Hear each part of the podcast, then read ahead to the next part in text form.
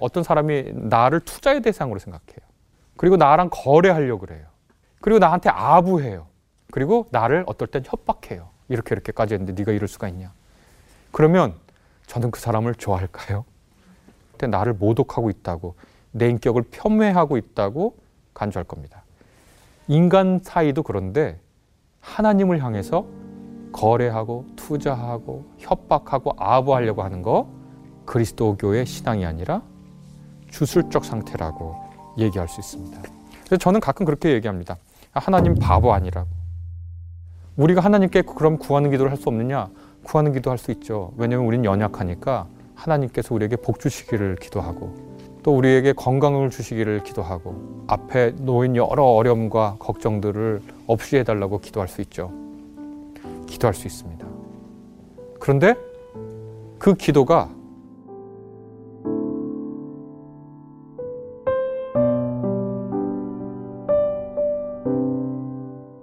신앙과 주술은 사실 많은 면에서 이제 닮았는데요. 아, 신앙과 주술 모두 동의하는 바는 뭐냐면 인간이 가진 지식과 인간이 가진 힘은 한계가 있다라고 하는 것은 주술이나 신앙이나 모두 동의하는 바입니다. 그래서 이 세상을 이해하거나 이 세상에 변화를 주거나 혹은 이 세상이 운영되는 원리는 인간의 한계 너머에 있기 때문에 우리가 그 너머에 있는 것을 알아야 하고 그것과 특정한 관계를 맺어야 된다라고 하는 것은 신앙과 주술에서 공통된 사항이라고 얘기할 수 있습니다. 그런데 신앙과 주술은 근본적인 차이가 있는데요. 성경에서는 그것들을 여러 군데에서 얘기하고 있습니다. 어, 제가 맨 처음에 기억나는 건 니고데모 이야기인데요. 요한복음서 3장 1절부터 나오는 이야기입니다. 니고데모가 바리새인 이라고 하는 당시에 존경받는 지도자, 유대인 지도자, 곧 아마 사내들인의 지도자였을 겁니다. 오늘날 국회의원 정도라고 생각하면 되죠.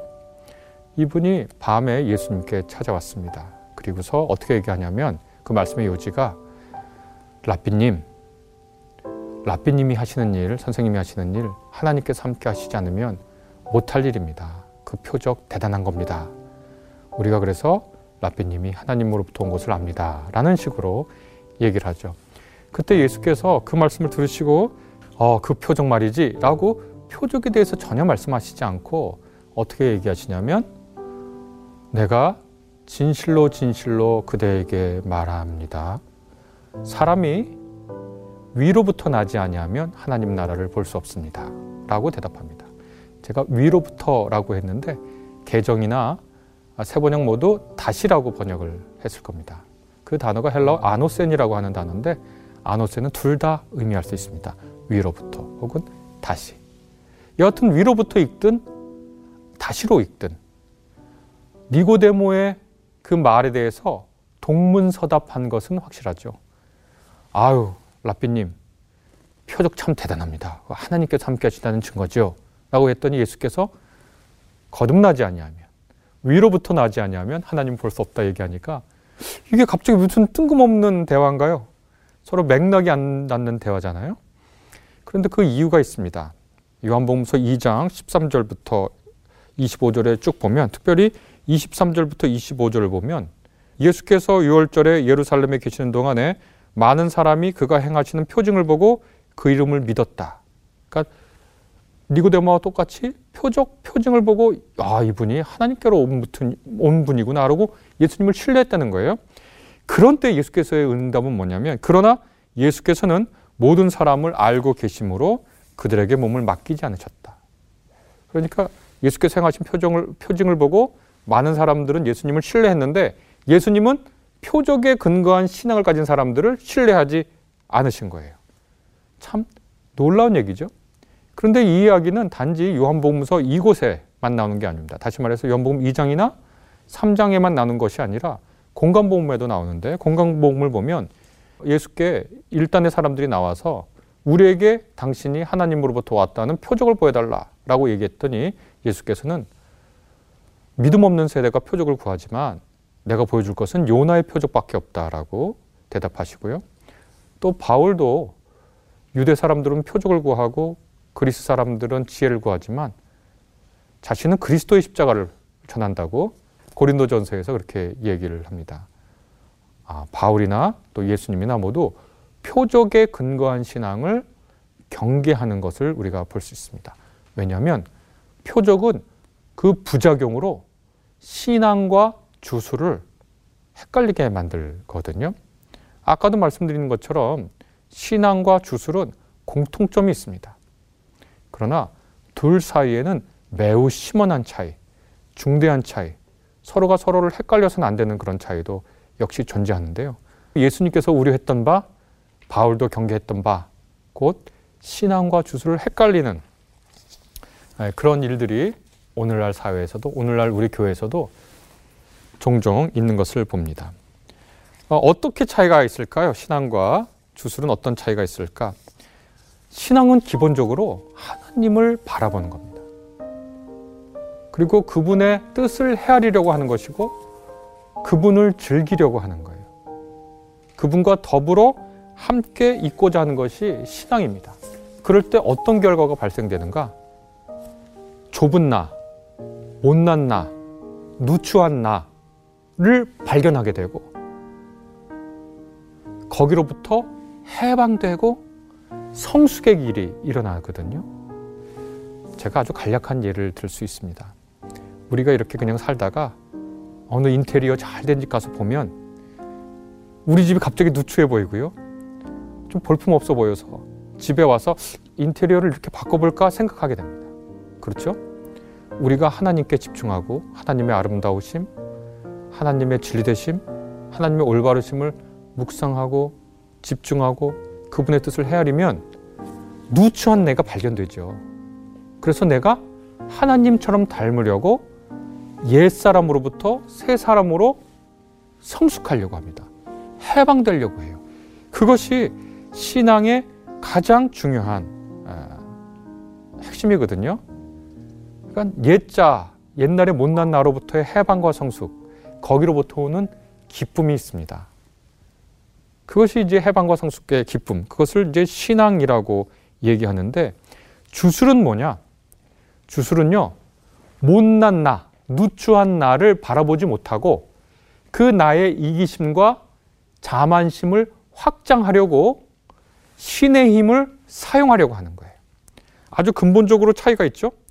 그러니까 신앙은 하나님을 바라보고 자신을 성숙하고 해방시키려고 하는 그리고 거기로부터 오는 기쁨을 추구하는 것인데 주술은 하나님을 바라보는 게 아니라 늘 자기를 바라봐요. 그러니까 자기가 못났는지 몰라요. 자기가 이기심에 아주 꽁꽁 묵혀 있는지 몰라요. 자기가 자만심, 자기가 얼마나 누추한지를 알지 못해요. 그래서 자기가 그냥 중요해요. 자기가 가장, 가장 괜찮아요. 그래서 나를 위해서 신의 힘을 이용하려고 하죠. 그것이 주술입니다. 아까도 말씀드렸듯이 주술은 도덕이 없습니다. 윤리가 없습니다. 오로지 이득과 손해만이 있는 거죠. 그래서 신앙은 하나님의 영광을 영광이 나타난 것을 목도하고 그분과 머물고 그분과 즐기려 합니다. 그것이 신앙이거든요. 우리가 누군가를 사랑한다고 할 때 그 사람을 즐기죠.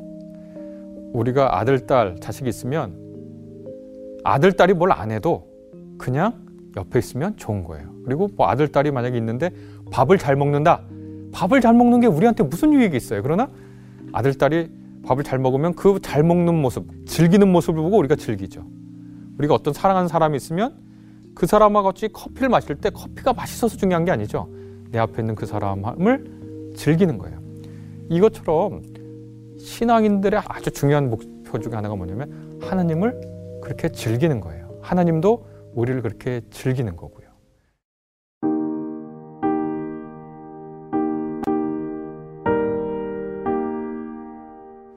웨스트민스터 신앙고백 1조에 보면 사람의 제일 첫 번째 되는 목적이 뭡니까? 라고 물어보고 그 대답, 한 문장으로 되어 있는 그 대답에 뭐가 들어있냐면 영원토록 하나님을 즐거워하는 것이다. 이렇게 되어 있거든요. 하나님을 즐기는 것이 어, 신앙이라면 주술은 자기 이익과 자기 구원을 위해서 나의 확장을 위해서 하나님마저 내 도구로 사용하려고 하는 겁니다. 그 신앙은 그래서 하나님을 묵상하고 하나님을 생각하고 하나님을 즐기고 거기로부터 오는 성숙과 해방 그 기쁨, 그래서 찬양을 하게 되는데 주술은 그 하나님의 힘을 이용해서 내가 잘 돼야 되니까 하나님을 어떻게 대하냐면 매우 이상한 방태, 방식으로 대하게 됩니다. 내가 누군가하고 즐기는 상태에 있으면 그분 자체가 즐기는 그분 자체가 행복한 거니까 그분의 영광이 드러난 것을 즐겨요. 그러나 주술은 그 힘을 내가 이용해야 되니까 하나님을 향해서 어떻게 하냐면 하나님을 투자의 대상으로 보고 하나님과 거래하려고 하고 하나님께 아부하고 나아가 하나님을 협박하는 것이 주술의 형태입니다. 가령 헌금 같은 경우에 예를 들어봐도 신앙하는 신앙이 신앙은 뭐냐면 하나님을 향한 감사와 기쁨과 하나님을 즐기려고 하는 이 상태를 확장하기 위해서 우리가 기쁨과 헌신의 표시로 헌금을 합니다. 그러나 주술적 형태의 헌금은 뭐냐면 하나님께 투자하는 거예요. 하나님께 11조하고 하나님께 감사 헌금하면 하나님이 몇 배로 돌려준대요. 이건 뭐냐면 투자예요. 우리가 흔히 투자를 보면 얼마 원리 원리금 얼마 넣으면 얼마 이자를 준다고 얘기해요. 마치 헌금이 투자처럼 됐어요. 그래서 하나님하고 거래하려고 해요. 하나님, 내가 하나님에서 이거 이거 이거 할 테니까 하나님이 내게 이렇게 이렇게 복 주세요. 이것은 거래하는 거예요. 또 어떨 때는 하나님께 아부를 하려고 하는데 하나님께 예배 형태를 통해서 아부하려고 해요. 예배는 하나님의 영광이 드러나는 걸 기뻐하는 행인데 하나님의 구원 행위를 감사하고 찬양하는 행인데 하나님하고 하나님 이렇게 아부해요. 아, 하나님 대단하세요. 하나님 훌륭하세요. 아부하는 거죠. 왜냐하면 그 힘을 이용해야 되니까요. 마지막으로 어떨 때는 하나님을 협박합니다. 기도는 하나님 앞에서 나를 비우는 행위인데 금식 기도를 통해서 하나님을 협박해요. 이렇게 이렇게 안 하면 난 금식 기도할 거예요. 이렇게 내가 새벽 기도를 40일이나 했는데 하나님이 이걸 안 들어준다고요? 하나님을 협박하려고 하죠. 이 하나님을 하나님을 투자의 대상으로 보고 하나님과 거래하고 하나님께 아부하고 또 하나님을 위협하려고 하는 것은 이것은 하나로 말하면 하나님을 모독하는 행위거든요. 아, 쉽게 생각하면 됩니다. 누군가 나와 나, 나랑 관계가 있는 사람인데 나를 즐기려고 하고 내 뜻을 알려고 하고 나와 더불어 살아가려고 하는 사람은 친구가 돼요. 그래서 친구로서 같이 살아요. 그런데 어떤 사람이 나를 바라보는데 어떤 눈으로 바라보냐면 나를 투자의 대상으로 생각해요. 그리고 나랑 거래하려고 그래요. 그리고 나한테 아부해요. 그리고 나를 어떨 땐 협박해요. 이렇게 이렇게까지 했는데 네가 이럴 수가 있냐. 그러면 저는 그 사람을 좋아할까요? 그 사람을 볼 때 제 시선이 뭘까요? 쟤는 나를 투자의 대상, 거래 대상, 아부하면 속일 수 있는 대상, 나를 위협할 수 있는 대상으로 나를 생각하는 거잖아요. 그 사람이 나를. 그러면 나는 그 사람을 생각할 때 나를 모독하고 있다고 내 인격을 폄훼하고 있다고 간주할 겁니다. 인간 사이도 그런데 하나님을 향해서 거래하고 투자하고 협박하고 아부하려고 하는 거 이것은 그리스도교의 신앙이 아니라 주술적 상태라고 얘기할 수 있습니다. 그래서 저는 가끔 그렇게 얘기합니다. 하나님 바보 아니라고. 인간도 바보가 아닌 사람은 자기에게 감사하는 건지 아부하는 건지 구분할 수 있습니다. 인간도 바보가 아니라면 자기에게 거래하고 투자하는 건지 아니면 진심으로 나와 함께 더불어 살려고 자기의 자원을 내놓는지 구분할 수 있습니다. 인간이 바보가 아니라면 어떤 사람이 나에게 간청하고 같이 공동의 목표를 위해서 일하자고 얘기하는지 아니면 협박하는지 구분해낼 수 있습니다. 그래서 신앙은 하나님께 감사하고 찬양하고 그분을 즐기려 하는 것이고 그를 통해서 나의 성숙과 해방을 이루어서 하나님의 영광이 드러나는 기쁨의 삶을 살려고 하는 것이고 주술은 하나님의 힘을 이용해서 어, 나의 이득과 나의 이기심을 확장하려고 합니다. 그 사이에서 거래하고 투자하고 협박하고 아부, 아부하는 것이 주술이다 이렇게 얘기할 수 있겠습니다. 신앙인들이 하는 것은 그래서 기도고 주술적 사고를 가지고 있는 사람들이 하는 것은 주문입니다. 주님께서 가르쳐 주신 기도는 주기도문인데 주술적 사고를 가진 사람들은 그것을 주문으로 바꿀 수가 있다. 이렇게 얘기할 수 있습니다. 표적은 필요한 것이지만 그것이 우리 신앙을 오히려 타락시킬 수 있죠. 그래서 니고데모가 예수께 와서 표적에 근거한 신앙을 고백하니까 예수께서 그 고백을 전혀 못 들은 채 하시고 표적에 근거한 주술적 신앙이 아니라 주술적 믿음이 아니라 하나님으로부터 난 참된 신앙을 얘기하고 있습니다. 위로부터 나야 신앙의 본 모습을 갖게 된다고. 하나님 나라를 보는 것이 신앙의 목표라고. 하나님 나라를 본다는 건 뭐냐? 하나님이 이 세상을 통치하시고 이 세상을 사랑하시고 하나님의 뜻을 펼치시고 그래서 우리가 하나님과 더불어 기뻐해야 되고 하나님의 영광을 보고 감격해야 되고 그분을 즐기면서 사는 그 신앙을 가져야 한다고 말씀하고 있습니다. 그렇게 예수께서는 표적에 근거한 주술적 신앙의 형태를 경고하시고 참된 신앙의 형태, 곧 위로부터 오는 하나님의 영광에 주목하는 신앙을 니고데모에게 밝히 또 강조해서 말씀하고 있습니다. 우리도 간구하는 기도를 하고요. 다른 사람을 위한 것보다는 내 병이 낫거나 내가 취직을 하거나 내가 이번에 시험을 잘 보거나 하나님의 도움을 구하는 건데 그런 건 좀 주술적인가요? 만약에 제가 제 딸이나 제 아들이 저한테 와서 뭘 주세요, 뭘 좀 해주세요 라고 얘기하는 거랑 저랑 아무런 관계가 없는 사람이 저한테 와서 뭘 좀 주세요 라고 얘기하는 거랑 얘기가 좀 다르죠. 친구가 와서 어려운 일을 함께 하자고 하는 얘기하고 또 친구가 전혀 아닌 사람, 낯선 사람이 와서 저한테 뭘 좀 어려운 일을 함께 하자는 거랑 얘기가 다르죠. 네. 우리가 하나님께 그럼 구하는 기도를 할 수 없느냐? 구하는 기도 할 수 있죠. 왜냐하면 우리는 연약하니까 하나님께서 우리에게 복 주시기를 기도하고 또 우리에게 건강을 주시기를 기도하고 또 우리의 앞, 앞에 놓인 여러 어려움과 걱정들을 없이 해달라고 기도할 수 있죠. 기도할 수 있습니다. 그런데 그 기도가 자기의 신앙이 어떤 상태에서 기도를 하는 것인가. 그 아주 구분점이 크죠. 네. 주술적 기도는 하나님을 보고 싶은 게 아니에요. 하나님의 영광이 드러나는 걸 보고 싶은 게 아니라 그 옹색한 나의 편안함을 바라는 거거든요.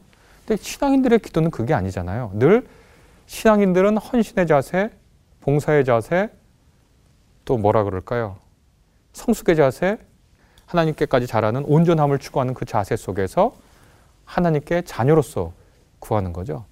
자녀로서 구한다고 하는 것이 중요한 말 같습니다. 자녀는 하나님을 사랑하는 사람들이고 사랑한다는 것은 그 안에 충분한 관계 형성이 됐다는 거죠.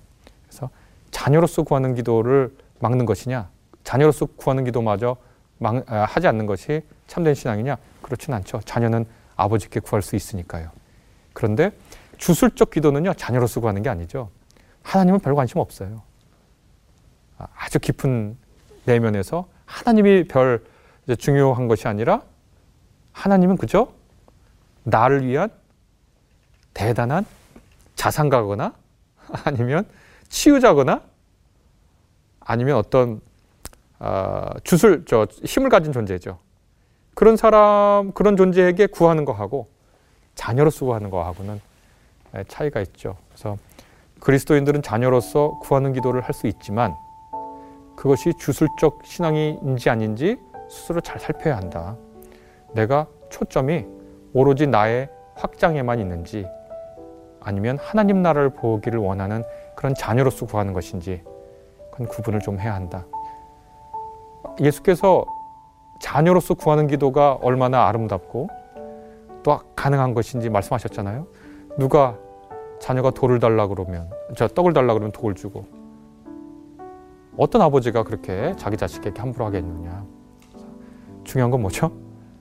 자식과 부모 관계를 하나님과 하 형성한 그래서 부모님을 닮으려고 하는 자식이 강구하는 그 기도, 그 기도의 아름다움과 힘에 대해서 예수께서 가르쳐 주신 거죠. 그래서 우리가 그 믿을 따라 기도합니다. 아, 그런데 자식이 아닌 사람의 기도, 주술적 기도가 되겠죠.